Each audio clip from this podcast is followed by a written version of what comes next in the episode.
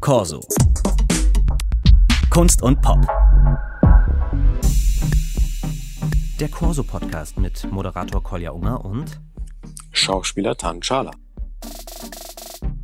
Ja, Tan Çağlar ist auch Comedian, Model und war gestern Abend in der A R D-Krankenhausserie In aller Freundschaft zu sehen. Hören wir mal rein. Ich muss in die Notaufnahme. Okay, ich komme mit. Nein, nein. Sie kümmern sich um Frau Wolf. Man sieht den Chefarzt Doktor Kai Hoffmann. Der führt seinen neuen und selbstbewussten Kollegen Doktor Eli Demir durch die Sachsenklinik. Aber man hört nur ein paar Schritte. Tan Çağlar spielt nämlich als erster Schauspieler im Rollstuhl einen Arzt und eben keine Figur, die auf ihre Behinderung reduziert wird. Hallo, ich bin Doktor Demir.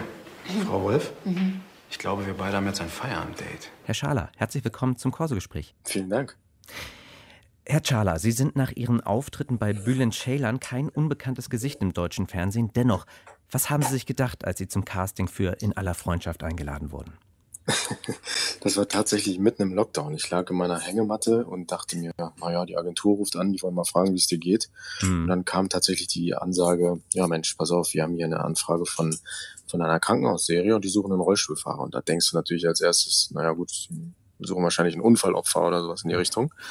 Und ähm, aber als es dann hieß, nee, da geht es um einen Arzt, äh, den du da spielen könntest, da habe ich natürlich gedacht, naja, so ein Arzt im Rollstuhl, also fährt ja schon irgendwie gegen das Klischee. Also ich wollte gerade sagen, geht gegen das Klischee, aber das werden in dem Fall ja dann erfahren. Ja, und äh, dann habe ich gedacht, irgendwie ja, dann äh, gehst du mal zum Casting. Ja, und äh, dann haben sie eben kein Unfallopfer gespielt, sondern den fast schon arroganten Viszeralchirurg. Was ist eigentlich ein Viszeralchirurg? Das musste ich auch selber googeln. Das war, ähm, ich bin da total großkotzig mit dem Wissen hingegangen, dass ich dann wusste, dass das ein Bauchchirurg ist, also der ja. ganz viel ähm, in dem Bereich äh, Milz, Nieren, Leber und sowas macht. Und habe dann gedacht, naja, das, vielleicht ist das auch ein Hinweis, dass das eine Bauchentscheidung ist. Und äh, dann macht man das einfach. Ne? Und wie haben Sie sich dann auf Doktor Eli Demir, den Bauchchirurgen, vorbereitet? Das war wirklich sehr interessant, weil das Rollenprofil, was ich dann bekommen habe, ähm, war dann so, dass ich gedacht habe, wow, also die haben, haben irgendwo dein Tagebuch äh, kopiert oder so, weil das waren wirklich Situationen, ähm, dass das, das äh, nicht nur das, was dem passiert, auch die ganze Charakteristika war ja sehr stark irgendwie auf mich zugemünzt und das war halt, äh, das ist halt jemand, der sehr viel mit dem, mit dem Unsicherheit seines Umfeldes zum Beispiel spielt, ähm, sich nichts von Autoritäten sagen lässt, aber dann doch sehr empathisch mit seinen Patienten wiederum ist. Also eigentlich genauso wie ich, wenn ich Arzt wäre wahrscheinlich. Also so habe ich es mir vorgestellt. Irgendwie ist nur der Name anders. Ansonsten ist das irgendwie sehr nah an Tan Çağlar. Das ist, ähm, ja, macht es mir natürlich auch einfach. Das finde ich ganz gut, was Sie eben auch gesagt haben, dieses ähm, mit der Unsicherheit der anderen Menschen spielen. Einige Aktivisten sagen ja auch, sie seien gar nicht behindert, sondern sie werden behindert. Da hm. ist bei mir die Frage aufgekommen, wie barrierefrei ist eigentlich der Film? Der, der Film ist genau wie das richtige Leben. Da haben wir festgestellt, dass die Produktion sich sehr viele Gedanken im Vorfeld gemacht hat.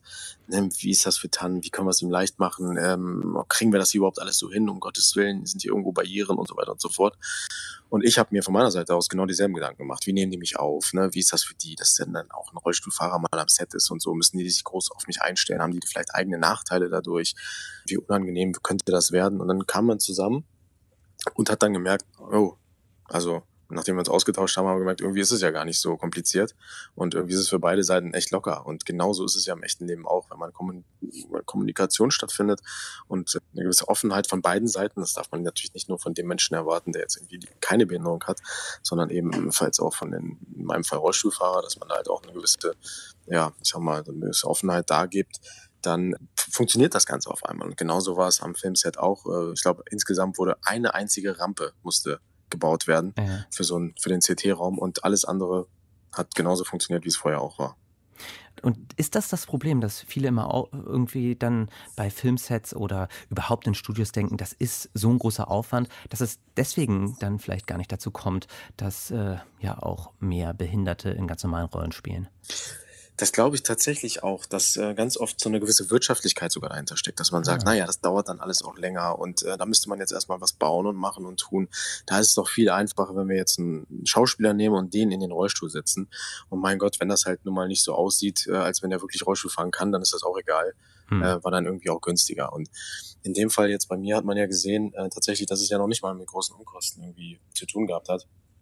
Und dass man, dass es dann doch irgendwo funktioniert. Und das finde ich also großartig.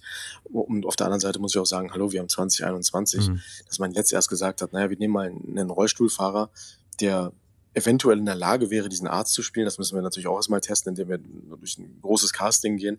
Ist ja jetzt auch nicht so, dass du den Job sofort kriegst oder die Rolle, weil du halt im Rollstuhl sitzt, sondern äh, du musst ja auch in der Lage sein, es darzustellen. Und das finde ich einen tollen Ansatz und schön, dass es jetzt mal so rumgemacht wurde. Wenn wir jetzt schon bei wirtschaftlichen Fragen sind, ähm, die ein Meter zweiunddreißig große Christine Urspruch, bekannt als Gerichtsmedizinerin aus dem Münsteraner Tatort, die klagte in einem Interview bereits über Ungerechtigkeiten bei den Gagen. Ich habe mich gefragt, wird man als behinderter Schauspieler in dieser Hinsicht auch benachteiligt?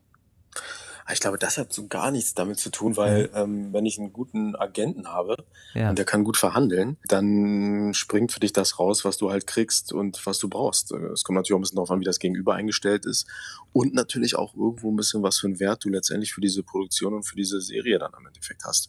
Und ähm, ich glaube, wenn man da Ja, wenn da so ein bisschen Clash of the Titans, habe ich immer so das Gefühl, ist ja ganz oft aufeinandertreffen, dann äh, wäre das spannende Verhandlungen. Und äh, dann glaube ich gar nicht so sehr, dass was damit zu tun hat, ob du eine Behinderung hast oder nicht, sondern einfach nur ganz rational mit Verhandlungsgeschick.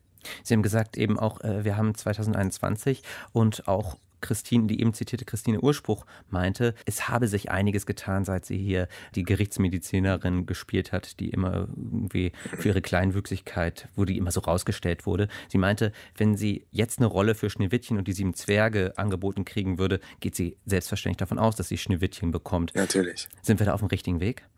Wir sind generell in Deutschland auf einem guten Weg. Ich habe irgendwie das Gefühl, dass in zehn Jahren, in den letzten zehn Jahren irgendwie dieses ganze Diversitätsthema auf eine sehr gesunde Art organisch gewachsen ist.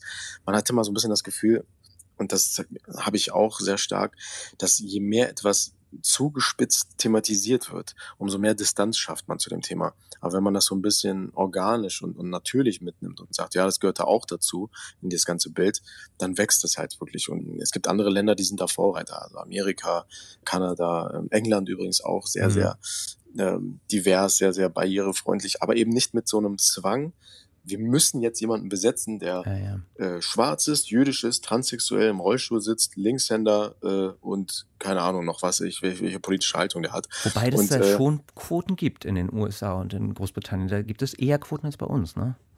Ja, das stimmt, was ich auch nicht schlecht finde, aber es ist immer noch so, dass geguckt wird, ob diese Menschen, die diese Quote erfüllen, auch die Leistung erfüllen können. Ja. Und ich glaube, ich fände es ganz schlimm, wenn man sagen würde, naja, wir müssen jetzt irgendwie da reinzwängen, also guck mal, wer das einigermaßen gut hinkriegt.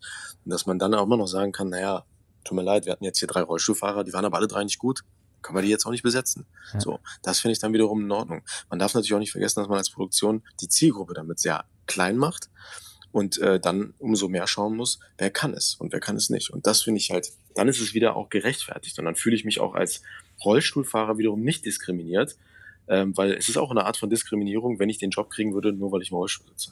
Ja, Tan Çağlar jedenfalls kann es und er ist zu sehen als Doktor Eli Demir in der Sachsenklinik in der Serie In aller Freundschaft. Tan Çağlar, vielen Dank für das Gespräch. Danke ebenso. Und weitere Folgen vom Corso-Podcast können Sie übrigens hören in der kostenfreien D L F-Audiothek-App oder überall dort, wo es Podcasts gibt.